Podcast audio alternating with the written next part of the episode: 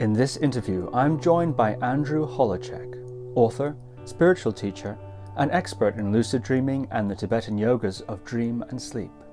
In this interview, Andrew reveals his childhood fascination with the occult, including seances, Ouija boards, and channelers such as Edgar Cayce and Jane Roberts. We learn how a series of powerful spiritual openings set Andrew on a quest into the world's mystical traditions, eventually to find a home in the practices of Tibetan Buddhism. Andrew discusses the limitations of scientific materialism, the similarities and differences between his training as a concert pianist and the discipline of meditation, and gives a lucid dreaming primer for those in lockdown. Andrew also shares his thinking on the role of lineage in religion, the recent scandals in the Buddhist community, and reflects on his own departure from the controversial religious group Shambhala after decades of study. So, without further ado, Andrew Holecek. Andrew Holecek, welcome to the podcast. Thanks for having me, Steve. Look forward to our time together. So, gosh, you've had quite a career and published many, many very interesting books. Uh, I think you're most known for your work in dream yoga, but also you've written about illusory body yoga and preparation for dying and so many uh, other fascinating subjects. So, I'd like to start at the beginning. Okay. From what I understand, from a very early age, you had a strong interest in spiritual and religious things. I'm curious, can you take us back to your childhood? What sort of a boy were you, and how did this interest develop? yeah. I, okay. Uh, well, I think I was pretty much like every other kid. Uh, you know, at least through my early years, I I grew up in, in Michigan in a kind of Andy of Mayberry town for people in the U.S. who might know that, a very um, safe, secure environment with really loving parents. I had a fantastic upbringing. Really, I can't think of it, it um, being more kind of fortuitous.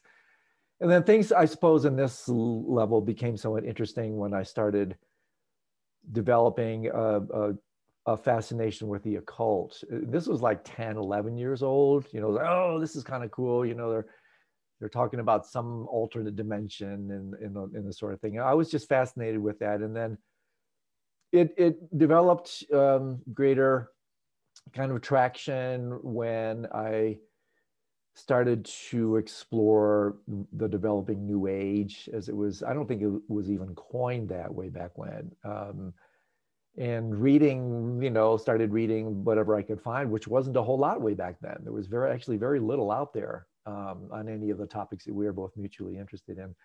But in terms of my my own upbringing you know um, really safe, secure, lovely background with with a family that was completely supportive and caring, and fundamentally allowed me to do almost whatever I wanted to do. Um, like like I ran off to study music. My first degree is in classical music, and you know there are a lot of people where I families where perhaps I might not have gotten that support.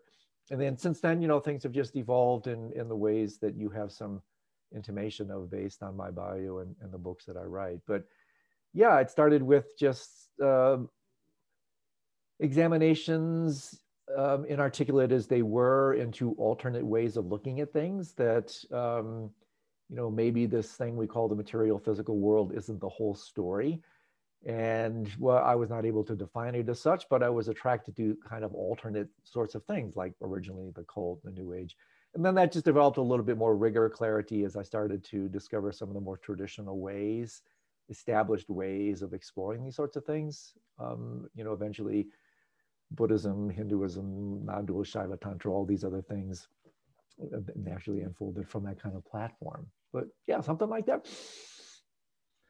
Yeah, that's fascinating. Could you go into a little bit of, or tell us a little bit about what sort of occult material you were reading at, at that young age? I understand yeah. you were interested in Edgar Cayce and yeah, exactly material and so on. That's that's quite uh, out there stuff. So can you talk about yeah. that? Yeah, the very first thing I remember was was reading a book um, I think it was called Voices in the Dark. Actually, I think I remember the title, and it was a it was a book about. I think they called them indirect voice mediums, or some something esoteric topic. I remember it had to do with basically like the whole channeling phenomena. You know, this whole like you mentioned, Edgar Cayce. Um, he was one of the obviously the great names in this arena, but so was Jane Roberts. I was a huge fan of her work. I actually had she was so sweet. I actually had a little pen pal conversation with her for a while. She actually took the time to respond to me. But but those works really did affect me because you know the first one, Voices in the Dark, was really based more on the idea of mediumship and class of occult things and science, um, uh, you know, just yeah, just that occult. And then then the Edgar Cayce thing, Jane Roberts thing, started to ramp that up a little bit more in terms of again opening to alternate um, versions of reality. And, and so both of those those writers actually influenced me a fair amount. I, I found Edgar Cayce's work to be at that time really quite impactful. It just made a lot of sense to me. Um, and really, I was just kind of massaging material that that uh, was just starting to come into life for me, coming come into birth for me. And then Jane Roberts really took off. I read everything that she wrote, um, the Seth material and everything. I thought it, I thought some of that was really, really quite good. Uh, yeah, and then from there it just naturally evolved. You know, just like I mentioned earlier, just it started to gain a little bit of formality, a little bit more rigor, and the whole thing really changed for me, Stephen, when when I became introduced to meditation. That was the real game changer, because then it wasn't just this kind of rhetoric, this new age mumbo jumbo. It was like, hey, whoa, now I have a way where I can actually experience this first person directly for myself. So that that was, I would say, when I was age 20, that was my first kind of colossal experience where I, I was introduced to TM, Transcendental Meditation, as a stressed out undergraduate. And it was a big deal. I mean, it was the first time in my life where I was uh, completely able to experience a mind utterly devoid of thought, just you know, complete absorption state, samadhi.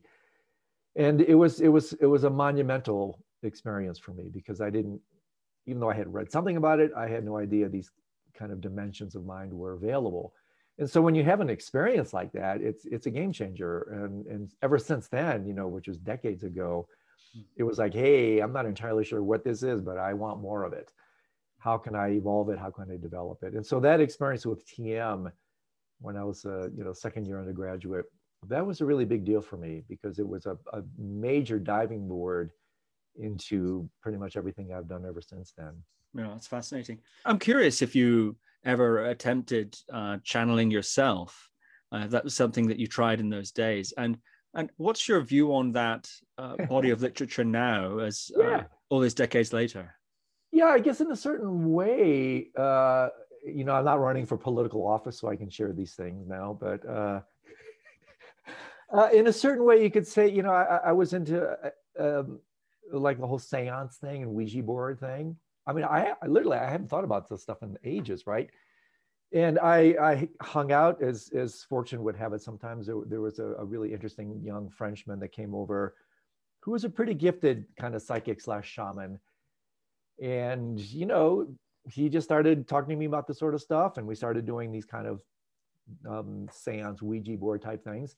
And I suppose that's the closest I've ever come to channeling. Um, you know, it's not kind of like my thing even to this day, but I have tremendous enhanced respect for that phenomenology. I think channeling now, you know, it, as you well know, it's it's a if you put it in quotation marks, it's an integral part of most shamanic traditions and really the wisdom traditions. I mean, the Nechung Oracle, right? I mean, the great oracle of His Holiness the Dalai Lama. On one level, he's he's a channeler, and um, it's really kind of part and parcel job description of of these sorts of entities. And so, I haven't overtly channeled that way. I've had some serendipitous sorts of things again, mostly through my dreams, where I've had um, what I call surrogate dreams, where I, I, find myself dreaming for other people. And I suppose if you broaden the horizon of how you def- define channeling, you could say it's within that rubric. But um, yeah, generally the kind of classic what we know as channeling hasn't really been my MO. But I, I have, you know, the, the description of mind and reality that I've come to subscribe to has room for that sort of thing. That, you know, really exploring, trying to unpack like what's really going on with something like channeling starts to invite very deep questions like what is the nature of mind? You know how is it that someone can actually do this? What phenomenologically what's taking place when something is being transformed um, communicated from so-called alternate dimensions? And so therefore it leads to me this is i think what it did for me is it became a platform to explore mind and reality because these are the types of things that don't fit in Western paradigms, scientific reductionist paradigms of mind and reality. It's like, wait a second, what the heck's going on here? And so since then, I've developed a very deep appreciation for exo studies. That's one of the latest terms for this sort of stuff, non human intelligences.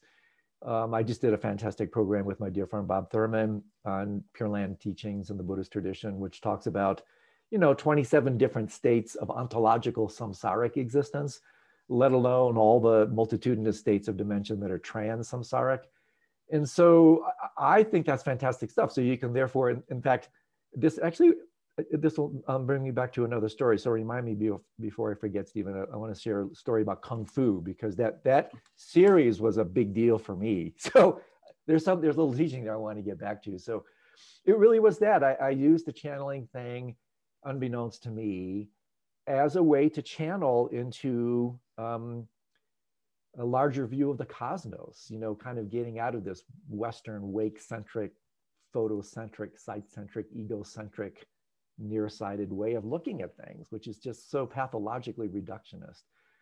And so I guess, yeah, I use the channeling thing almost as an archetype to channel me into these other dimensions. But the one thing I did want to say that I completely forgot about was um, and I mention this because uh, to me, it, it, points out there's so many different ways to um, really authentically engage in so-called inner work, psycho, you know, spiritual practice, meditative paths. And for me, one of the really big deals was the, um, maybe in the UK you didn't have this, but David Carradine and the whole Kung Fu series. You know, this Shaolin priest who was just so so chill and so cool and so spiritual you know, you may know, and then he goes to the west, right? And, and basically at at the end of each uh, kind of episode, the spiritual episode, he ends up kicking some serious ass, and I, I just love that. So part of it related totally to my childlike, oh wow, you know, you got this kung fu master. But there were a couple, you know, as canned and and um, syrupy as some of these uh, teachings were, there was, you know, grasshopper every once in a while would say something kind of cool. So, so I use Kung Fu also as a platform, you know, it's like, I want to be like David Carradine, you know, this guy's kind of cool. So I mentioned that, that so that when people talk about, you know, it doesn't always have to be these grand, elegant entries into this type of enterprise. It can be like whatever puts the crowbar in and invites you into looking at mind and heart and reality in a different way. And so, um, I, I rarely talk about these deep kind of historical uh, in my personal trajectory strands of how I came to be, you know, what I am today. But th- those avenues were definitely part of it. And um, yeah, I look back at, upon them with with tremendous fondness and a, and a sense of humor. But you know, they had an impact on me way back then. yeah, that's very interesting, and I think perhaps speaks somewhat to the way you present dream yoga uh, which uh, often, of course, the uh, those experiences one has in in the, in dreams can be very symbolic, or can be silly, or can be uh, uh, in that in that sense indirect or nonlinear, uh, but nonetheless quite profound. I'm curious, of course, that channeling material, and also you're talking about um, Pure Land teachings and so on. There are many other teachings in Buddhism, and, and actually, practically all the all the wisdom traditions have these teachings of uh, extra human life, whether it's actually aliens or transdimensional beings of some sorts. And sometimes those I think are reduced to simply a projection of one's uh, an aspect of one's mind in the psychological sense, in yeah, the Jungian right. sense. And uh, of, of course, that sentence could I think also be taken in a rather Buddhist way to mean something quite different. I'm curious what if you could comment a little on on that you know in your in your dream training and so on i'm curious if you've ever tried to contact as people do aliens or extra dimensional beings i'm thinking of the cat of the well i'm thinking yeah. of the castaneda work uh, for example totally. they're oh, talking yeah. about going through different worlds and contacting sure. um, you know different beings and so on uh, which yeah. are not simply fa- figments of the mind in the psychological sense yeah, yeah, yeah. Well, you know, I think a couple, you know, a couple interesting things to say here. I think for for one, it doesn't have to be mutually exclusive, right? It can be it can be both. You know, you can be working with these types of phenomena as as archetypes. I think they do have that psychological um, uh, potentiality, but also I think we can work with them as literally as we work with ourselves. You know, I, I like to think of these these entities, these dimensions, even these beings, they're just as real or unreal as we are. And, and therefore, again, why, why should we have this hubris? Why should we have this ontological supremacy that somehow, and this is the classic, you know, I mean, you go back to, to the evolution of cosmology and science, you know, from a heliocentric to a cosmocentric, you know, expansion, progressive layers of expansions of identity and um, increased levels of openness. And so um, along those lines, I don't see any problem with kind of the Niels Bohr issue of complementarity. Why can't light be both a wave and a particle? Why can't these phenomena be both archetypal, psychological, and also, you know, literal? Why not? And so along those lines, a little bit more specifically, dream yoga, um, and again, for listeners, I hope they, they know what that is. Dream yoga is when you use the platform of lucid dreaming, which is when you wake up to the fact that you're dreaming while you're dreaming, you're conscious in that state. Dream yoga uses that dimension of consciousness as a way to work for psycho, uh, with psychospiritual development. And so within classic dream yoga training, then there is in fact, there are stages, one of which is called, uh, you know, the creation of a special dream body where you have this, in, in fact, like you're alluding to, Stephen, this capacity to to travel to these um, dimensions, you know, to pure lands and, and the like. And and obviously, from a Western point of view, this is like absolutely a, immediate deal breaker because how can any mind, you know, differentiate from the brain and body? But I've had these types of experiences. I've also talked to a number of people I trust deeply who've had these types of experiences and they're they're utterly completely valid and, and really mind blowing, really mind opening, where you can avail yourself to working with dimensions of mind that are no longer so exclusively identified with form or even what we know of as this, as this earthly plane. Um, and so, yeah, I mean, I find it, I find it really compelling. Um, I, I love the way, especially now when I read about exo studies, I love the way it just completely stretches my mind. I mean, you know, I'm, I'm trained, I have a fair amount of training in science. I've studied physics for a number of years. And, and so I have a tremendous appreciation for science and still do.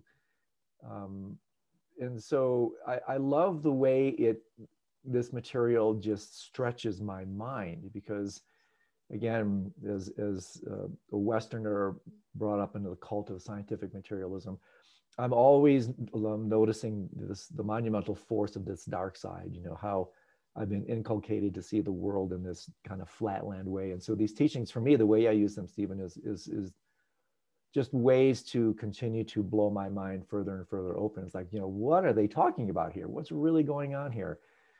And so it challenges my worldview. It continues to do that. It continues to stretch me. It's like a, a mental yoga you know, I assume these cognitive um, postures, mudras, asanas that stretch me. And then as I continue to open that way, then these dimensions become more and more available to me in my experience. Um, and as you're mentioning, mostly in the dream state, where boundaries are released, um, we have this capacity to do things that, that are not so restrictive as, it, as within a waking consciousness. So um, yeah, I'm not sure where else you want to run with that, but that's kind of what hmm. comes to mind along those lines. Yeah, it's fascinating. You used the word two, three times now. It's something you often use in your writing and speaking Western. You're talking about the West and so on. And then you use the word cult of scientific materialism. Is, yeah. is Western civilization for you synonymous with scientific materialism? Oh, you know, th- these conflations are, they're starting to lose their boundaries now with globalization, right? You know, um, Eastern, Western, like where do you really draw the line on that sort of thing? But really in the West, if we take a close look, we we live largely in the Western world and the legacy of, of the Greek intellectual tradition. We we largely live under the legacy of Aristotle. I mean, even the way we think is dictated by Aristotle's laws of thoughts. And so there's tremendous elegance, power to what the Greeks brought in into the world. But um, you know, during this kind of axial age, there there was just as much um, genius breakthrough taking place in the East um, when the great contemplative traditions that we now know, most of them were actually arising at the same time. So I, I, I, use those terms less and less with less and less authority these days because of the process, you know, of, of globalization. that I do think, yes, unfortunately, um, largely because of the extraordinary success and power of um, the scientific method. And again, I, not again, but I remember a physicist once said very um, potently to me, he said, you know, there's no tyranny as great as the tyranny of success. That's a really interesting statement. And, and I think the tyranny of the success of the scientific method is in fact tyrannical, that, that we therefore take the nobility of science and pervert it into ignoble scientism, you know, and, and absolutism and all the ways that the scientific method then comes to dominate, dismiss, you know, other states of mind and reality that their methodology can't fully articulate or explain. And so, so much to say here. I think there's, you know, obviously um, tremendous promise to the whole scientific agenda. There's nothing wrong with science. I had a, a long conversation with my uh, dear friend Alan Wallace on this, who writes probably more elegantly than anybody else on this topic. And I completely agree with him when he said, you know, there's no issue whatsoever with science. The issue is more with scientists. Science itself is a noble enterprise. It's empirical. It's based on experience. It's based on, on you know, what the wisdom traditions would call direct valid um, perception, direct valid cognition.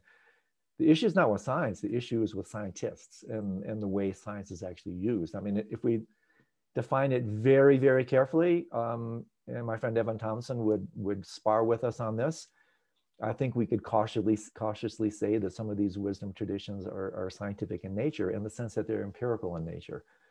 So anyway, I'm kind of circumambulating your question, but that's kind of what comes to mind around all that. That uh, yeah, the globalization thing is being dismembered, just kind of um, lessened, and I think the opening around that is a very healthy one. Hmm. So I'm not entirely sure that's what you're asking, but that's what comes to mind. Well, I suppose it was a, a disambiguation of, of terms in a way. I think Western civilization or the history of, let's say, we say European, uh, the trajectory of European thought includes, of course, I think, even from the Greek time, quite a lot of uh, transpersonal and multidimensional and entity. It can, yeah. Uh, ontologies and so on.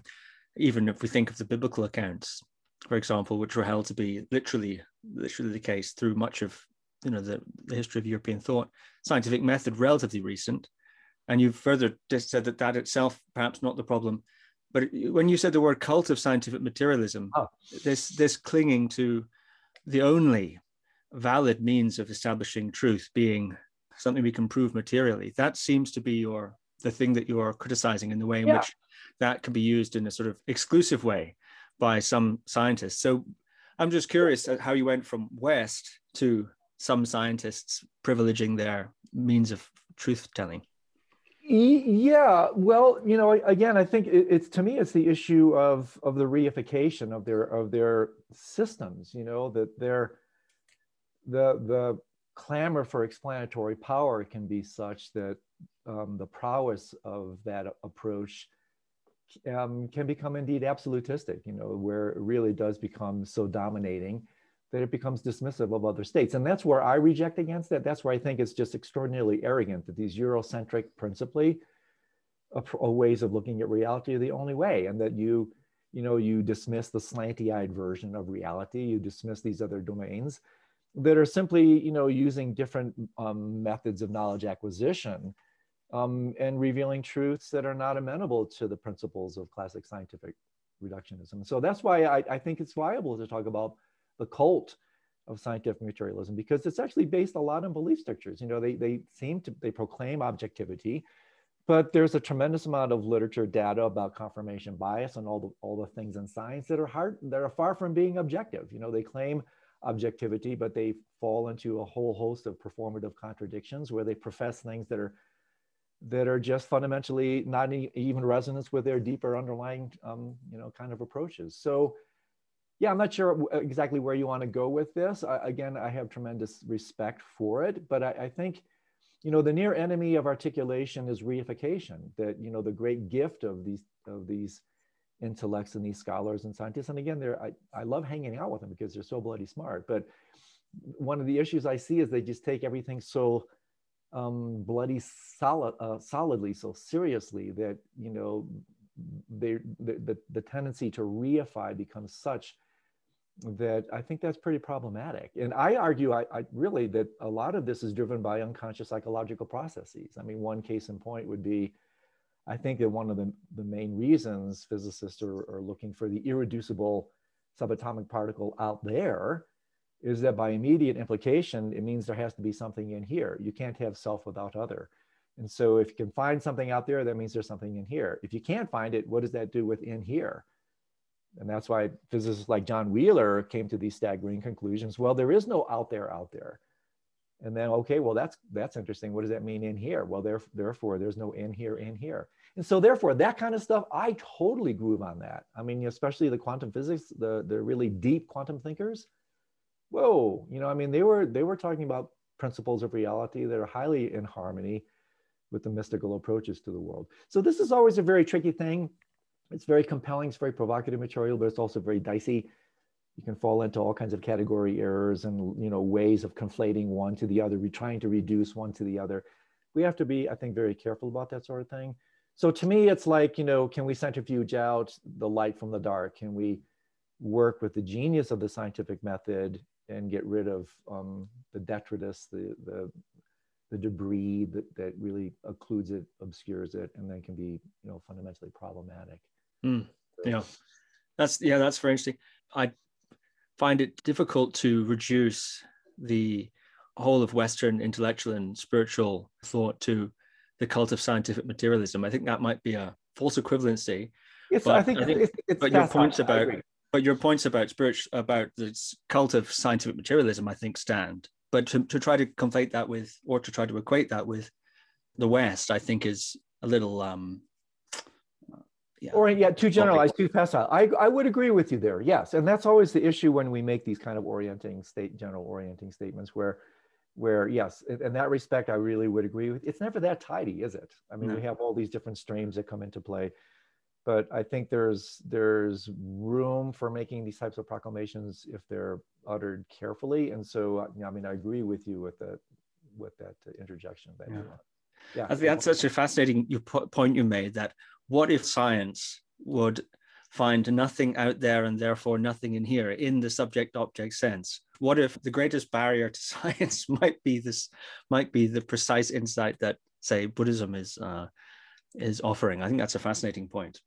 Yeah yeah and let's yeah i mean it, it, it may have that kind of potential because you know they both are looking for reality whether it will be somehow re- reduced is not the correct wor- right word, but kind of brought together to articulate the same reality. I think that's that's suspect. But again, the method to me, what's most important with both are the methods of investigation, and, and that's what I really appreciate tremendously about science, and, and in fact, Buddhism or the deep contemplative, contemplative traditions. It's not just this dogmatic um, believe it thing. It's it gives you um, transformation transformational methodologies, ways where you could actualize, you know, almost you could say test the theories, test the hypotheses against your own experience. And that to me is the really the the beauty of both. That you don't have to take anything at face value. Um, even the Buddha him said, Buddha himself allegedly said as he was dying, you know, I've given you everything. Um, test my teachings against your own experience. Work out your own salvation with diligence and to me that that's the real beauty is we can take these professed theories hypotheses or whatnot we can bring it into retreat we can bring it into the cushion and we can see if in fact these resonate with our own um, apparatus you know with our own investigations. Mm-hmm. that to me is the gift. Yeah amazing. I'm curious you know something i thought when i was learning more about about you was your initial degree, as you said, was in classical piano. Yeah, I'm a classical pianist. Yeah. Uh, yeah, and to a very high level, actually. And the way in which you, and this is something I'd like to return to a bit later when we talk about lucid dreaming uh, okay. in particular. Uh, the, the way you present the learning process of acquiring the skill of lucid dreaming, you talk about doing the work and you talk about you have this uh, kind of practice orientation, a very confidence, in other words, that you can attain this apparently mystical at first glance skill. And I think music to many people is uh, similarly mystical, intangible, skill to behold a, a, great musician as an untrained person. It really does look like something akin to lucid dreaming or, or, or you know, meditation attainments in, in some ways, in the sense of its otherness or its strangeness. I'm wondering if if you see any connection between your high degree of skill that you obtained in classical concert piano playing and mm-hmm. your meditation progress or meditation practice or your approach to uh, that basket of activities you've engaged in? Yeah, that's an interesting one. Um, yeah, I, I, haven't thought about that before, but I definitely think there's some truth to that. I mean, on one level, it could be as, as straightforward as the, the levels of discipline that are involved. You know, I think, again, it, going back to what my parents did for me, and my parents were Eastern European. I was brought up in a highly disciplined environment, very loving, but very disciplined. And I still think that's one of the greatest gifts I've, I was given was just this kind of training in in harnessing the power of discipline. And so along those lines yeah for sure on that level the ex, you know the countless hours spent in the practice room the um, what i'm thinking of in particular here for those of you who may be interested in the piano repertoire or you know franz liszt wrote this unbelievable set of, of studies called the transcendental etudes which you know appropriately named where you they're, they're so fiendishly difficult technically that they're called transcendental because you have to have a transcendental technique. In order to get the music off the page under your fingers transcend the technique and actually perform the art. And and so along those lines there's definitely a correlation between that. And also even deeper spiritual levels you know like the, the source of creativity where does real um, great composition come from where does real great performance come from you know, like when i'm um, performing and I enter the zone, this flow state, you know, that becomes a very spiritual experience because I, at that point I'm not I'm not playing the music. The music is playing me. I mm. step aside and it becomes a very transpersonal, egoless experience. You enter this flow state, this zone where something else is taking over. It's really a kind of meditation in action or samadhi in, in the art form, very similar to meditation states for sure. Um, and but here's one area where it's different, and and I think this is an important interjection because yes, while there are tremendous similarities between any discipline in the in the discipline of meditation, there are there are differences in in, in this one, I think, really important way, and that is on a relative level, we can look at proficiency in lucid dreaming, dream yoga, proficiency in mind states. Um, in the meditative path altogether as something that's acquired through practice. You know, you just, the more you do it, you better get it, the better you get. Pretty kind of common over the counter relative understanding of meditation. But there's another way that, where the meditative arts are different from these other disciplines. And I think this is important, and that a more absolute approach to look at what happens in meditation is it's not a, a process of acquisition, it's a process of subtraction, it's a process of negation. And by this, what I mean is that, as you know, one of the great radical proclamations of the non dual wisdom traditions is that these qualities of the mind, including lucidity, which uh, you know I mostly give as a trajectory of development and practice, this is actually the natural state. Lucid dreams are the natural state of dreaming.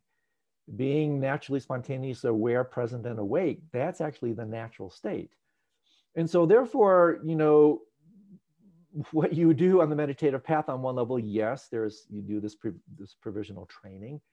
But on another level, the most, you know, the perhaps the irreducible instruction is one of openness and relaxation, where you just simply have to open and almost literally discover these natural qualities. This is important because for spiritual practitioners, this can really uh, uh, give them a, a, greater understanding of what they're actually doing on the path, that they're actually working to open the aperture of their hearts and minds to the extent that these natural qualities arise forth.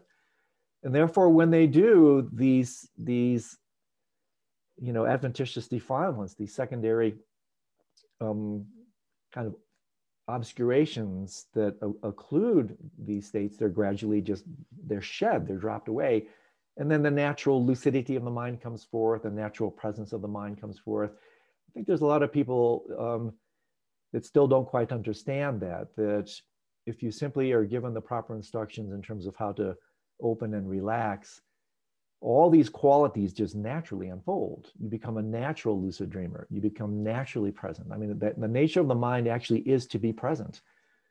So the other reason this is so important is that we've been trained into non-lucidity. We've been trained into distraction. We've been trained into confusion. And this, this is important because it, it therefore, um, I mean, one other thing that it reveals to us is that whether we know it or not, we're always practicing, we're always meditating.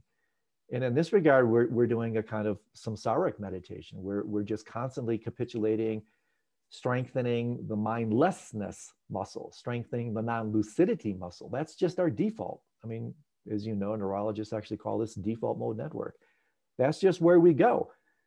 But that's not the natural place. That's the place actually we've been trained to go, supported by our culture and everything else. And so I think this is helpful to understand in the in the West because otherwise you get you get too theistic in your aspirations. Oh, if I just try hard enough. And again, I'm not dismissing the relative validity of that, but if you're if you're striving too hard for something that's always already present, striving itself fundamentally becomes the only obstacle. And so enlightenment therefore becomes a false destination because what you're looking for is already here. Um, and so I, I, throw, you know, I'm using this to spin back to a topic I think is really important because otherwise we get involved on the spiritual path to where? Well, it's a spiritual path to nowhere or now here. We just simply have to open, relax, realize that everything we're possibly looking for is just right in front of us. Um, as T.S. Eliot said in the Four Quartets, you know, to arrive where we began and just seeing it for the first time. So I'm using what you asked as a platform to talk about what I think is a really important topic that I don't hear enough in the spiritual communities these days. That if we if we just simply open um, expand, relax. In fact, some definitions of the Buddha outside of the awakened one is the opened one. You open to such an extent that you realize that these natural qualities are already inherent within you. And that's where this is different from the piano and everything else, right?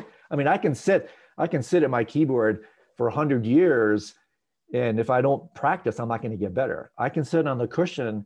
Somebody gives me proper instruction about how to maintain posture, uh, posture I'm going to get better. And so therefore the, the place of effort and effortlessness, that's what separates meditation from traditional um, levels of proficiency. And speaking of, uh, I suppose, spontaneous epiphanies, you had quite, your first spiritual opening did not go well for you. It started well, but didn't end well. Can you tell us a bit about, yeah. I believe it was in your very early 20s, perhaps even 20. Yeah. Uh, you had a tremendous opening. Could you tell us about that? Yeah, thanks for asking. Yeah, that was actually my second one. The first one was the fir- the one I talked about when I did my TM thing and and my mind broke open. So the one you're talking about was actually a, the the so-called bigger one, um, kind of metanoia breakthrough. And so yeah, so this is a cool one. Also, interestingly, Stephen connected to this channeling thing. So I, I took a year off. I did I did a five year double degree undergraduate thing. Um, I wanted to go to med school, and I got my degree in music at the same time and I took a, I took a year off just to catch my breath to figure out, you know, like what am I going to do now? And so it was a profoundly impactful year because I spent the first six months of that year working as a kind of a security person um, in a maximum federal prison. So that was a really charged experience. And then I spent the second year working in, in surgery as an or surgical um, orderly because again I was thinking about med school and also at that time i was reading that's when i was reading this this uh, edgar cayce self material stuff. So i was kind of into this whole channeling thing. And and then yeah one day for various reasons i'm not 100% sure what happened but my mind just um, kind of popped open. And i entered this so-called altered state. Uh, uh, parenthetically I not I no longer see that as an altered state. I, I actually think I dropped into the natural state, somewhat akin to what I was saying earlier. It was only altered in contradistinction. In other words, I mm. came after that to realize this is the altered state. I fell into the natural state. Do you mean Rigpa? yeah, I think so. Yeah. Um, it's hard to say for sure um, exactly what happened, but there was definitely some landing into some truer dimension of reality. And and part of what took place was you know just the, virtual constant lucidity at night you know just constant lucid dreams even lucid sleep experiences um, correlative to that and this is where it gets interesting correlative to that was my daytime experience became more and more dreamlike or illusory And and so at first it was like like hey wow this is really cool. You know this it was just magical and, and it felt there were times I, I remember it so well. I, there were many times when I felt the world was completely alive, you know, sending me messages all the time. Um, what Buddhism actually calls symbolic guru, where the phenomenal world becomes your teacher. And it was absolutely magical dimension. Um, but that was the bliss that you were talking about, the promise. The peril, and, and this is worth throwing in because this may be of some interest to people who have similar sorts of experiences. The peril became after a while, um, because dreamlike, in a real way, my dreamlike experience, my dream, my nighttime dreams were becoming more real. My daily real experience was becoming more dreamlike. And eventually it got to the point where I couldn't tell the difference anymore. Um, there was just this kind of democratic equanimous relationship to, to all states of consciousness. In other words, I couldn't tell when I was awake or asleep. And I did not have the infrastructure to handle that. I, I wasn't prepped enough. And so what turned out, what started out is, is such a magical experience. Maybe, hey, maybe I'm, you know, enlightened. In in a couple of weeks, I realized, hey, maybe I'm going insane. It's like I don't know what's real anymore. And so, I mean, R.D. Laing, you know, the British psychiatrist once famously said, right, the mystic swims in the same ocean where the psychotic drowns. Well, I start I started swimming, I ended up drowning because it was like, what's real? Uh, and so I, I, lost my bearings. And I started to freak out. It was like, WTF is going on here? Um, and so I, I shut it down, um, literally forced it down. I took a two week leave from my job as the surgical orderly. I was living in Michigan at the time, and I basically dropped um, into my Volkswagen Beetle. I raced out here to Colorado and as I playfully say, I, I, I basically uh, skied and drank my way back to sanity or to whatever this is, right? So I came back, you know, I reestablished some sense of footing forcefully. And then, then it was like, okay, let's let, what was that? And I started slowly dipping my toes back into this, this trans, whatever you want to call it, transpersonal experience. And that's where I entered a really challenging time because I, you know, the Buddhist, and this is worth situating contextually. In the Buddhist tradition, they talk about three very important pedagogical stages of understanding, experience, and realization. Understanding is when you read and you study and you learn and you create the kind of, you know, infrastructure. When you have enough of that, then sooner or later you'll have an experience Experiences are fantastic if they're related to properly. That's a possible source of discussion because if you relate to experiences improperly, they can also be very damaging. But experiences, by definition, Nyam in Tibetan, they always have a beginning and an end. In other words, they're impermanent. The final fruition is, is Tokpa realization. That's when the experience becomes stable and it's this constancy. And so what happened to me is I had the experience before I had the understanding and that's why the experience instead of really being held within the, the sanctuary of proper understanding i had no understanding i had no doctrinal infrastructure and so it was it was problematic. It was like you know am i really going crazy here? And so i, I entered a very challenging five six year period where i i wasn't sure if i could hold my you know if my psychic structure could hold this together because it was like what was that? And then, you know, through whatever good karma, serendipity, I came across some teachers, some people, gradually found my way, somewhat really in conjunction with that serendipitous um, approach. I, I, I began a somewhat systematic study of the world's contemplative traditions because I figured maybe they can help me here. And one day I started reading about Buddhism and, and just found myself resonating, you know, like, whoa, geez, the Buddha, the awakened one. Whoa, awake in relation to what? So immediately that resonated with my experience because awakening had something to do with that. And then when I came across dream yoga, oh my gosh, it was like, holy moly. And then the practice of illusory body, illusory form, it completely articulated what I had experienced. And so then I began the process of retrofitting the understanding that I should have had prior to the experience and that that's why I drink the Tibetan Buddhist Kool-Aid, right? Because it's like, whoa, baby, this this doctrine, this set of teachings, completely articulated this experience. That's a big deal.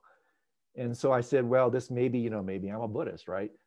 and so because of that, I I, I threw my um, all my apples into that basket. And um, in a you know deep serious concerted student of tibetan buddhism but also have a wide integral approach to things. But yeah so yeah something like that. Mm, yeah fascinating. And your study of of buddhism and tibetan buddhism in particular did go really rather deep and you traveled extensively through india nepal and bhutan and tibet and engaged in fact in a three-year retreat at one point also um, i'm curious i know you're a longtime student of the Shambhala um, organization or in the Shambhala organization. Mm-hmm. Can you take us through those initial teachers that you encountered? I know you've you've had teachings from many great masters. I believe you started in Zen initially. Was your first uh, practice? No my, my, no, my first. I didn't have a ton of experience in Zen. Um, you know, my first gig, Stephen, was with was with the TM people. I I hung a little bit out with the Zennies when I moved here to Boulder, it didn't speak to me that much. I, I found their approach a little bit too self-serious, a little bit too austere and tight. Don't get me wrong, I adore Zen. I adore it, but it just didn't speak to me. So it was mostly TM, then this long episode of like, I don't know what I'm doing. and then I finally stumbled across some some teachers that really were very impactful for me. Can you like who? Can you tell us like what's the the story? How did it? Uh, yeah, let me see. You know, um, well, you know, I came out here to Colorado when the whole Shambhala thing. It wasn't really emphasized. Shambhala wasn't really that strong. It was more Vajradhatu. So the, the Shambhala thing really didn't come into play later. And by the way, I have nothing to do with that scene anymore. I, I pulled away from that some seven years ago when I started to snuff out what, what eventually broke loose.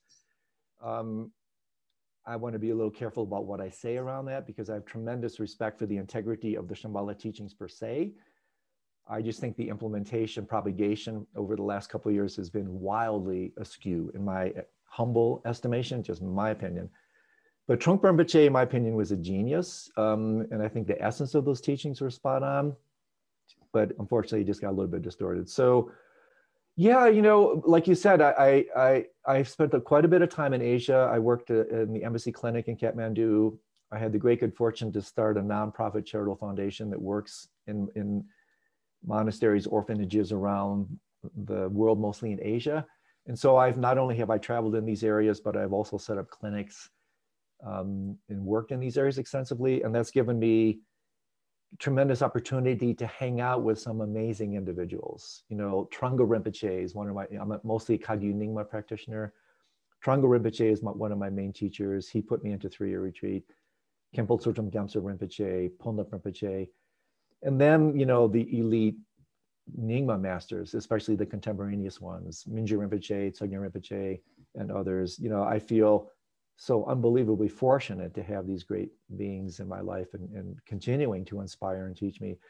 And so, yeah, I mean, to, to backpedal a little bit, I, I just um, started to develop more and more connections to these remarkable individuals and became more and more convinced that there's, hey, there's something really going on here, right? And especially when I was writing uh, my second big book, uh, Preparing to Die, which is a little bit encyclopedia um, you know, practical spiritual approaches for death. One of the things I did in that book, as you may know, you know, I, I had a fantastic opportunity to interview um, somewhat extensively um, 20 meditation masters. I mean, really amazing individuals. And every time, you know, every time I had a chance to hang out with them, I realized, and I don't know what these people know, but I want to know it. I want to be like them you know they know something i don't. And especially when i was interviewing them about challenging topics around death they were just utterly unflappable you know just this this conviction of knowledge and confidence that was really inspiring to me. So yeah i'm not sure where you want me to run with that but i, I feel so deeply fortunate to have had and continue to have just amazing you know amazing wisdom forces from mostly the buddhist tradition but I've I've expanded my horizons over the last couple of years, um, not in any way to replace, but to augment and supplement my passion for Tibetan Buddhism. As I alluded to earlier, you know, non-dual Shaiva Tantra, um, even the Kaduma tradition, mystical Judaism. Um, I, I'm just, it's like the Buddha said, you know, hey, I'll take truth wherever I can get it. And even the Buddha said, wherever you see the, hear the truth, you will hear my Dharma And so, even though I am a card carrying Tibetan Buddhist, uh, my aperture is open enough where I don't care who's speaking the truth. I'm going to listen, right? I just find, as the Zen people say, you know, chase two rabbits, catch none. So, you know, if I'm going to catch that one rabbit, so to speak, it, it really does help to commit, to marry this tradition, to, pay, to, to kind of use the power of blessing and lineage and tradition. There's a lot of power to that. Um, so I try to walk both of those, you know, tremendous allegiance to the elegance and beauty of, of the Tibetan Buddhist lineage and tradition. But I'm also always augmenting it with other wisdom traditions and philosophy, psychology, science, and the like. You know, that's what makes it so interesting to me that I mean, there's so many tributaries of knowledge and wisdom, and they all can really support each other. And uh, another reason why I'm a huge fan of integral theory, integral integral ways of, of relating to things. You know, I'll take it wherever I can get it. Oh, so many questions come out of that. Uh, with whom and by what means are you pursuing your non-dual Shaivistic studies? Oh, well, you know, I, I don't have a personal teacher in that realm, but I have a bunch of really great friends who are pretty savvy. Uh, Christopher Wallis, who you may know, Recognition Sutras, Tantra Illuminated, Ben Williams. Um, you know, then I read the classic texts, Raja, Abhinavagupta, and that whole thing. So I, I do not have an, an, active lineage teacher. I mean, Rupert Spira, I'm a huge, I'm a, just a huge fan. I'm a fan of his work. You probably know him. Um, he's somewhat along those lines. I wouldn't call him my teacher, but I do like what he has to say. So most of my knowledge along those lines comes from those people and those texts. Um, I don't have a living teacher in that tradition. In your um, 2015 speech on uh, which you have on YouTube, very interesting, the now and future of Buddhism. Oh, that was through the Integral um, uh, Symposium. Yeah, that's yeah. still up there. Okay. You're talking about uh, well, the now and future of Buddhism, particularly I think in America and you know Europe and places of that kind. You emphasize the conflation of Buddhism and mindfulness. And one of the criteria you listed as being a key thing is in evaluating a meditation instructor, for example, uh-huh. or a translator, for example, um, was lineage backing. You used the term, and you yeah. talked about that being also an essential way of sort of measuring where your devotion should head. Uh, you, you use the term idiot surrender was the term you used, very interesting. and you were sort of, yeah, as a cr- critique of something. And I'm curious on it's unusually on your site. I couldn't see the um, usually for the Buddhist uh, approach. There's this emphasis of lineage, right, and lineage backing, and these are my teachers, and so on. And this is yeah. so. I'm curious how you see yourself in that lens. You know that you were you know, putting forth in that speech of lineage backing and so on being so essential. I'm curious how you see yourself placed there. Oh my, yes, yes, some very interesting questions. Yeah, that that particular um, talk, if I remember it properly, was from a, a, a, fourth turning conference that Ken Wilber put on as he was starting to write and teach a lot about his version of the fourth turning. And um, yeah, I might have to ping some, some stuff back at you to see exactly what you're looking for here.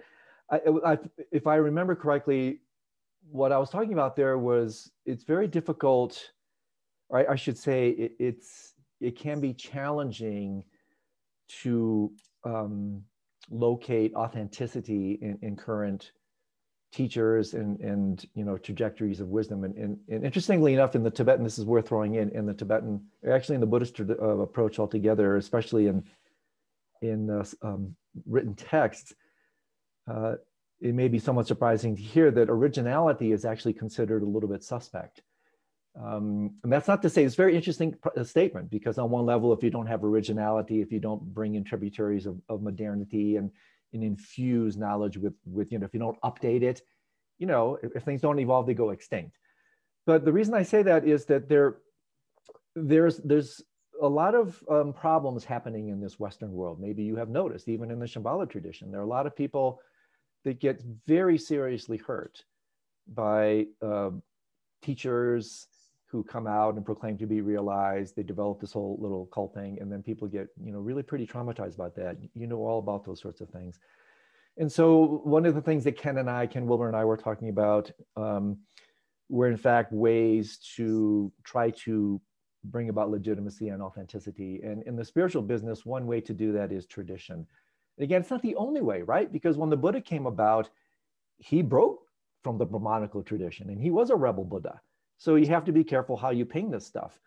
But in this day and age, on one level, lineage and tradition, not always, but it's almost as close as you can get to some level of assurance that there's validity to this particular trajectory. Otherwise, you know, maybe it may not have been around for a thousand or two thousand years. There's probably something going on. And in fact, Stephen, just as you know, look, look over the last 15, 20 years at all these self-proclaimed messiahs and self-authenticated gurus that flash like meteors across the sky and then they flame out because eventually, you know, they, their limitations are, are, are revealed.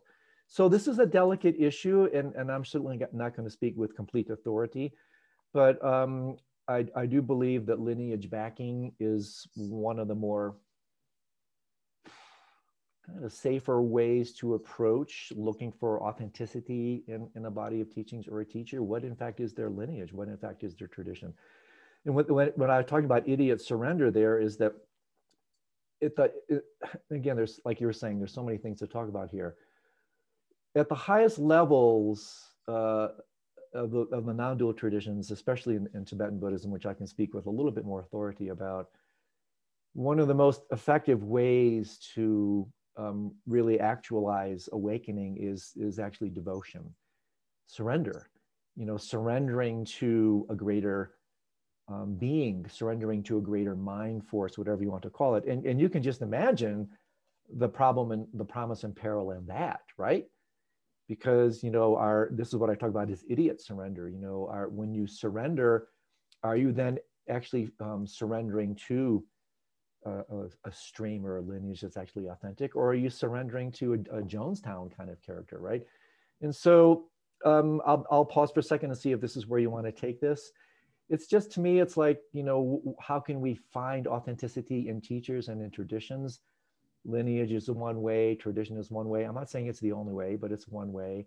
Others would be if you want to go here, you know, the ability to infuse, allow other tributaries to come in and actually, you know, not feel threatened with other voices coming into the community, assessing the, the quality of the students in the community, assessing um, kind of you know, looking at metrics for service in the world, compassion, enlightened activity, I, I do think that there are ways you can save yourself some trouble and maybe a heck of a lot of pain by looking at some of these ways because it's very easy you know um, there's all kinds of projection that takes place in this stuff as you know shadow shadows in the both ways shadow hugging shadow boxing where we confer we project um, you know onto other people. And sometimes it's it's not sometimes often it's not fair to the teacher themselves. They become the unwitting object of your projections.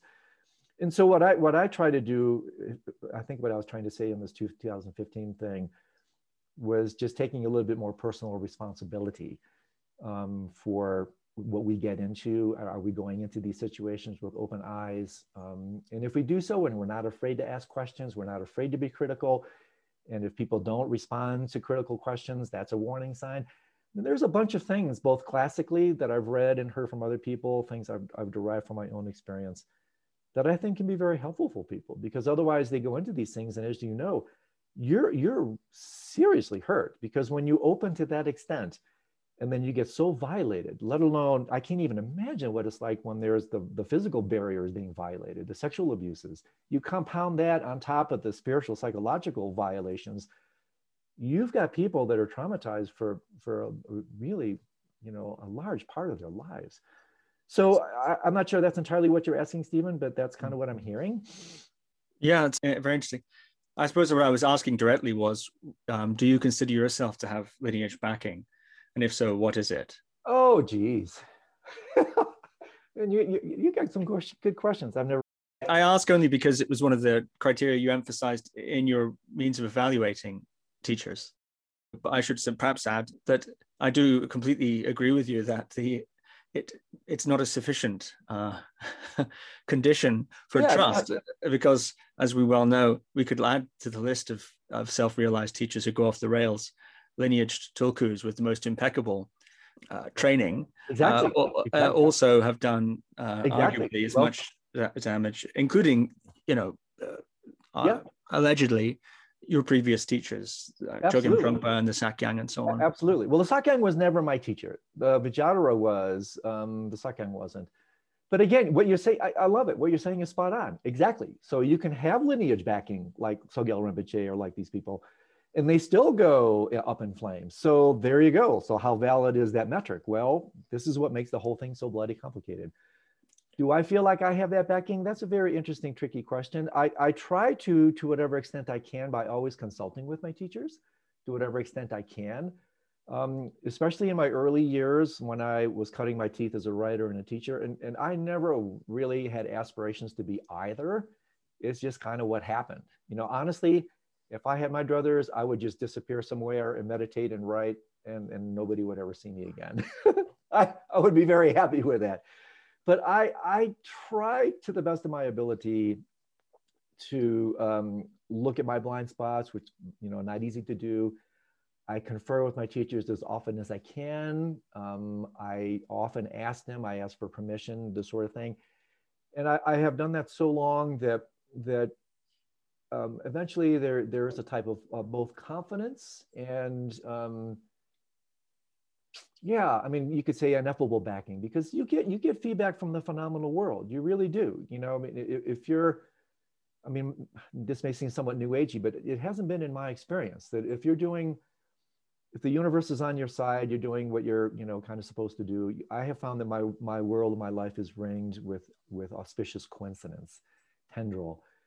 Conversely i find that when i'm not when the universe is not on my side coincidence is replaced by accidents. And i start to get you know i get feedback from the phenomenal world. I get feedback from my dreams. And so this ties in a little bit earlier to what you were asking around dreams. Sometimes i get this feedback in the dream arena. So for instance i hmm. you know i will have a lucid or hyper lucid dream where someone like his holiness karmapa will be there just as vibrant and real as if i'm talking to you right here and now. And i will ask in this dream in a completely lucid way questions and then through that medium in the dream i get you know this kind of guidance. Is that coming from me? Is that coming from some entity infusing my space? That's a, a topic that may be worth considering. But mm-hmm. one way or the other i i try to do as many reality checks as i can. And every once in a while i get them i get i get a little smackdown you know and it's like okay not what i wanted to hear but what i needed to hear. And i go look my wounds and i come back and you know i try to maintain it. So do I have lineage backing? I, that's a tricky one. I, I try to remain open and as, as receptive and, mo- and modest as I can. Um, I will take feedback any day of the week if it's delivered appropriately. Can I say the entire lineage is behind me? Who knows? But you know, so far I'm still here. Lightning bolts haven't struck me from this planet, so you know maybe I'm okay for a few more weeks. Yeah. That's great. So I'm, I'm, I'm looking at the time. I'm, I'm aware it's limited, and yeah, we got a few. you've brought up uh, there uh, Shambhala, and you've brought up, you know, Sogyal, uh, Rinpoche. Yeah. Of course, these are uh, recent uh, scandals, if you will, in uh, the Buddhist uh, world. Perhaps not so recent in many, way- in many ways, actually. It must have been very difficult leaving Shambhala. Uh, you, you, you said you were beginning to sniff something out that you didn't like, not in the teachings exactly, but in the organizational structure and the way the teachings were being propagated, things that you, you said would later come out. And you began to sniff those things out. And so you parted ways with that organization. I'm curious what that process was like for you. That I can imagine would have been a very difficult process on several levels. Not only the sorts of human relationships that you might be threatening in a certain sense or, or jeopardizing uh, you know with your conscience acting on your conscience like that. But also certain religious vows and a history i suppose of religious practice within a certain context. So i'm curious what that process was like. You know what was the sniffing out process? I understand you have to be very careful so perhaps you know your, your own personal experience is sufficient. Um, what was that schism like between you and shambhala? Yeah, yeah. I, I tread in these waters very carefully and lightly because, first of all, this is all idiosyncratic. It's just me and my neurosis. It's just me and my stupidity. It's just me. So everything I'm saying here is just me. There are still, I, I have so many dear, and this is actually what made it particularly difficult for me, um, was leaving so many of my, I wouldn't say leaving them, but stepping aside from such a fantastic community of people. Um, the Shambhala, Shambhala community as a community is, is priceless. It's an amazing group of people. And I still, they're, they're still among the dearest um, entities in my entire life. I, I have such admiration and respect for them. So that was the hardest part. Leaving the teacher was not that terribly difficult because I never had that much of a connection to him from the beginning. Again, that's just me. Other people are still totally devoted. I never was. You're um, more of a Chögyam guy, would you say? Yeah, yeah, exactly. And and and I, I yeah, I mean, it was that wasn't that super difficult for me because I didn't have that deep of a connection. It was more, you know, the challenge for me was was really just kicking the tires, looking underneath the hood and saying, "Hey, wait a second, you know what's going on here? There's been all these red flags coming up for years, and and you're just not looking at them." And then finally, it just built up to the point, and it's like, "What are you doing here?" Um, and and that's when I just said, you know, I'm just utterly disingenuous. This is not where my heart is, and and yeah, while it was it was painful, it wasn't nearly as painful as other people who were deep within inner circles, who were deep within the court, were deep at his side. I my heart bleeds for those people. Um, I've always been, and this may seem like a um, almost an irreconcilable statement to what I said earlier. Even though I am completely in line and, and I, uh, I love tradition, power, lineage, I still invoke the blessings of the Karma Kagyu with all that said, I've, I've always had a little bit of a Pratyeka Buddha streak, a little bit of a, I can do this on my own streak and um, on my own way. And so while I have been deeply committed, I've always been slightly, I wouldn't say suspicious, but slightly on guard about organized anything. Cause you know, I'm a recovering Catholic. And, and so, and so I have that history of like, yeah, organized. Uh, I've, been, I've seen the organized thing, been there, done that and so even when I dipped into the community scene, I, there was always a little bit of like, yeah, I, am not, I think so, but I'm not sure. I think so, but I'm not sure. And so therefore for me to leave, it wasn't super painful. The hardest part was leaving, you know, this almost uh, daily connection to all these amazing individuals and the schism and the Sangha, that was painful. You know, just the split um, that took place in the community, that was really painful so maybe that's all I want to say about that. I, I, am very careful about, I don't want to be derisive. I'm not polemical. I don't like to badmouth anything or anybody. Um, I'm sure people have, everybody has their own version on this. But, you know, I think we may not want to go, go here now, but I think one of the most important things here that, that I always try to throw into the mix, and I've written about this. Um, I've written an article on the evolution of abuse you know, looking at this stuff from an integral perspective. So I get very interested when this sort of stuff happens. It's like, what's going on here? You know, how, how can someone allegedly so spiritually evolved can be such an emotional retard, uh, can be so emotionally underdeveloped? And so I'll just throw this out and then we can either drop it or run with it a little bit. This is where I'm a huge fan of, of integral theory, integral works, and the very powerful distinction that John Welwood coined between waking up and growing up. That there's a difference be between um, stages and uh, structures and states of consciousness.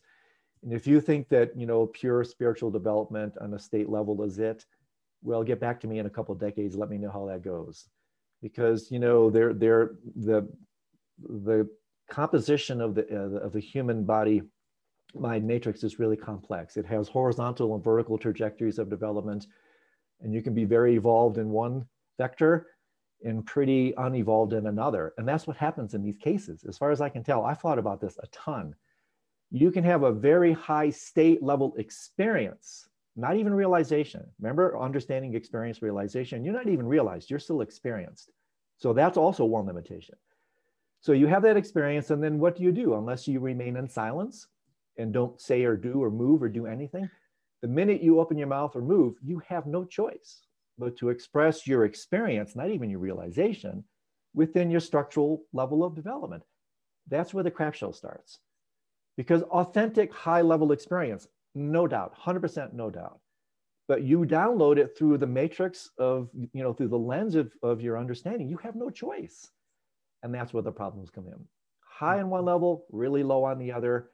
And welcome to the world of spiritual abuse. Um, and it's not going to stop until people are open to both these vectors of development so-called eastern western or whatever you want to call them. I think this is wildly important because it's the only thing i've ever come across that, that has helped me understand how can this possibly happen? So to me, that that maybe is the, the point that I want to drive here.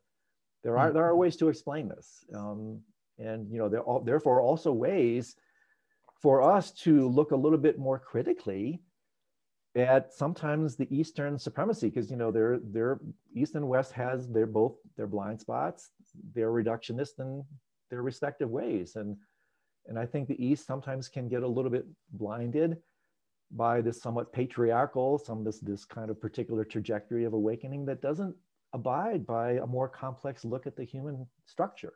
So, I mean, that's one of the ways I wrestle with this and play with it. Mm. Yeah, thank you very much for sharing your your reflections on that. Andrew, it's been so fantastic talking with you. It's really amazing. Um, I'm aware of the time, so let me ask you. I, I, said to you before we began that I had a pithy question to ask you at the end, but okay. So you you did an interview with uh, a very interesting interview with Tami Simon uh, oh, around your yeah, yeah around your book. I'm, I'm very let me interrupt. I'm very flattered with the homework you've done. You've listened to the 2015 thing. You've done the interview thing. You've read my book. I applaud you for that because sometimes I get on these types of things and people don't even know how to pronounce my name. So I'm flattered that you would take the time to do this. And that's why I think your questions are so sensitive and, and well articulated and thoughtful. So, anyway, I just wanted to say that. Thank you. Oh, thank you, Andrew. I appreciate that. So, in that uh, interview with Tami Simon about your book, Dreams of Light, you said the, the following uh, about dreams and dreams as a spiritual practice or as spiritually significant. You said, these are the most profound spiritual experiences I've had in my life. Mm. They echo like a big bang and inform and transform everything I do in my waking state. And then you went on to say, I'm no different to you. I'm not special. I've just done the work. And anybody can do this work, meaning the work to uh, have those dreams. That was the context, the work of dream yoga, I suppose. Let's say, hypothetically, right? Someone's in lockdown as people are all over the world, in my country and many other countries. And they want to do the work. Now, of course, uh, the first thing should be said is to get Andrew's book, Dream Yoga, which details this in, uh, a lot. But I did warn you it would be a pithy question. But let's say, okay, I'm, I'm in lockdown. Uh, what's the hardcore bootcamp version of the work from a standing start? How long is it likely to take? What's the regime? let's say someone wants to get that down, wants to really get to the point, perhaps where they're having regular lucid dreams, yeah. to the point where they can begin the uh, maneuvers of dream yoga, which are built yeah. on that foundation? Yeah, great question, my friend. um, yeah, there, you know, there, there are a number of, of on ramps to this. I think the work itself excuse me, is fundamentally inner work. It's fundamentally working with one's mind and heart in a more sensitive, introspective way. Because when we're working with dreams, what are we really working with? We're working with mind. What are dreams made of? They're made of your mind. You're simply working with your mind in a somewhat rarefied, distilled way. It's a distilled form of consciousness, but it's still nonetheless consciousness itself. And so I think one of the ways to work to, to begin this kind of work is understanding what that work is all about. It's fundamentally about working with your mind and your heart. Same word in Sanskrit, right? Chitta, heart, mind. And so, therefore, with that said, you know, there's a number of kind of infrastructure um, um, approaches in, in, in the world of dream yoga. There's a very powerful maxim that's really important. It says the preliminaries are more important than the main practice the preliminaries are more important you know creating the proper bed creating whatever you want to call it the proper temple of sleep and so this involves a number of things it involves um, intentionality intentionality is colossal um, because that is literally what moves the mind in particular directions. So one of the most important things is actually having a heartfelt intention to do this inner work, to engage in this exploration. Um, and also conjoined with this is, is the unbelievable power of belief. I mean, the nocebo placebo effect, we could talk so much about how powerful um, belief mind effect really is. And so I say this because if we empower, again, this is somewhat ties into what we were talking about earlier. If we open the aperture of our awareness and, uh, uh you know, part of this kind of Western scientific wake centric um, bias is that the only way you can viably explore mind and reality is through the waking state. Well, who says that? Wake centric, mostly Eurocentric cultures, of which com- they're only less than 10%. I mean, Charles Laughlin, the great neuroanthropologist, says estimates that of some 4,000 world cultures, over 90% are what he calls polyphasic. That they we're a monophasic culture, which means uh, waking reality. That's it. Polyphasic means waking, dreaming. These other states are just as viable as this state. And so, opening your heart, mind, realizing there are other avenues where we don't have to just capitulate to this dismissive view we have in the West. You know, when we say, oh, it's just a dream, it's just a dream, that's a pejorative, dismissive statement. You can say, oh my gosh, it's just a, a dream. It's as, it's as viable an opportunity to explore mind and reality as the waking state. So I, I cast a wide net at the outset to do this work. Don't, in my estimation, don't just rush to the techniques. Don't just rush to all these induction goodies. Yeah, you may have a little bit of hit and miss but if you really want to have these things with constancy and regularity, you have to look in an integral ecological way. What are all the systemic factors that co-conspire to bring about both lucidity and non-lucidity? And so intentionality, belief, um, absolutely critical. And then within the context of what you know what we've been maintaining is, is spiritual wisdom tradition work, so to speak. The power of meditation cannot be overstated because meditation is the practice of lucidity. Um, when we have, you know, another way to talk about a non-lucid dream, a non-lucid dream is a mindless dream, a distracted dream. And so the, the main reason we're non-lucid at night is because we're non-lucid to the day. You know, we're, we're actually practicing capitulating to non-lucidity and distraction all the time. So this is why studies have shown, and I've been in these studies, that meditators have more lucid dreams in the mind of a meditation master, all their dreams are, are not are lucid. There's no such thing as a non-lucid dream. And so this is something, you know, not you're you're non-lucid at night because you're non-lucid during the day. So practice lucidity now. What Kabir said of death applies to dream. What is found now is found then. Become lucid to the contents of your mind now, and you will become lucid to the contents of your mind then.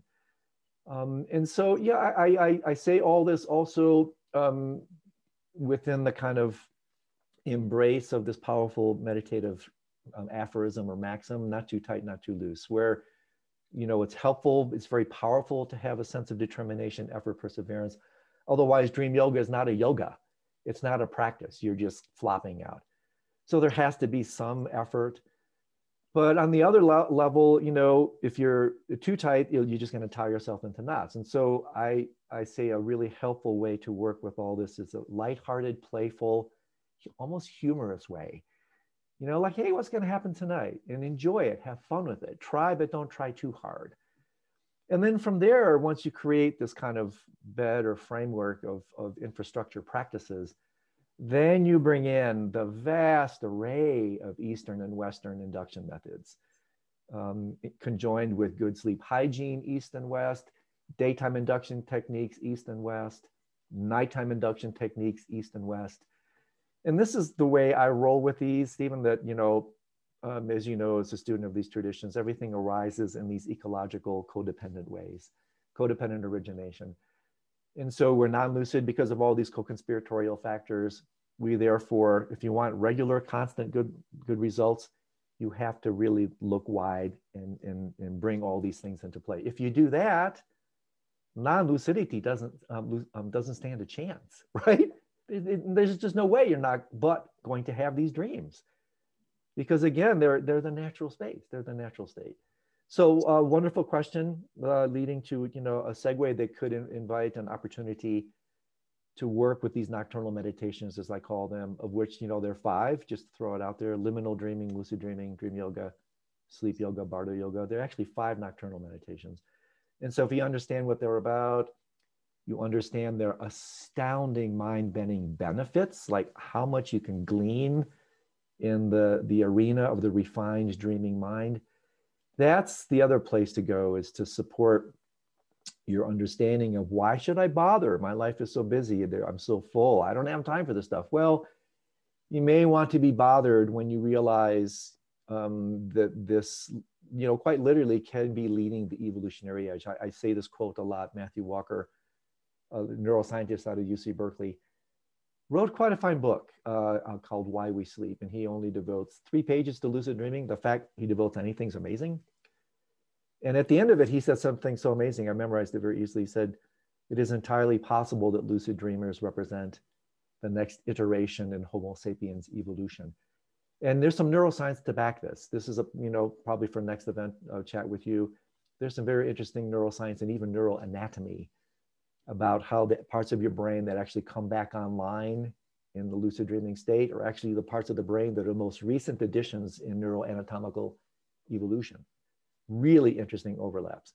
So all I say all that somewhat long-winded because it's a long-winded preparatory. It's a long-winded, you know, preliminary is more important. You do all this, then you go to the targets, then you go to the induction methods, then they're going to really work. Hmm. Wonderful, Andrew. That's fabulous. Where can people find out more about you? You have, I know, many, of course, books and so, uh, but also great online resources, the nightclub and yeah. so on. Whereabouts can people find out more about you and the offerings you've got. Thanks for that opportunity. Yeah, so um, yeah, I have two main websites. My main one, um, actually, in terms of what we've been talking about to here, um, that would be the one you just alluded to. It's called Nightclub. Playfully labeled. We we started it several years ago when a group of people said, "Oh, this is a really interesting program. Now what?" And you know, people have been asking me that for ten years. I go, "I don't know. I don't, where can you go? I don't know." and finally i said geez you know maybe we can support them maybe we can do something so in fact interesting auspicious timing because literally literally just today we're launching nightclub 3.0 which is a massively updated version of the site where we we do like what we're doing here we we interview world's um, experts we we have webinars we have weekly guided meditation sessions book group sessions i mean every literally every day of the week there's an offering for people who are interested not only in the, the so-called nocturnal meditations, but also now in daily um, practice. I also, my main site articulates the programs I'm doing, um, some of the books I'm working on, that sort of thing. So yeah, andrewholecek.com and then the nightclub site um, will pretty much give you everything that uh, I've got to offer these days. So thanks for that opportunity. Yeah, wonderful. And all of that will be linked, of course, in the show notes below. Andrew Holecek, thank you very much. Total delight, my friend Stephen. Thank you for your very thoughtful, sensitive questions. Thank you for listening to another Guru Viking podcast. For more interviews like these, as well as articles, videos, and guided meditations, visit www.guruviking.com.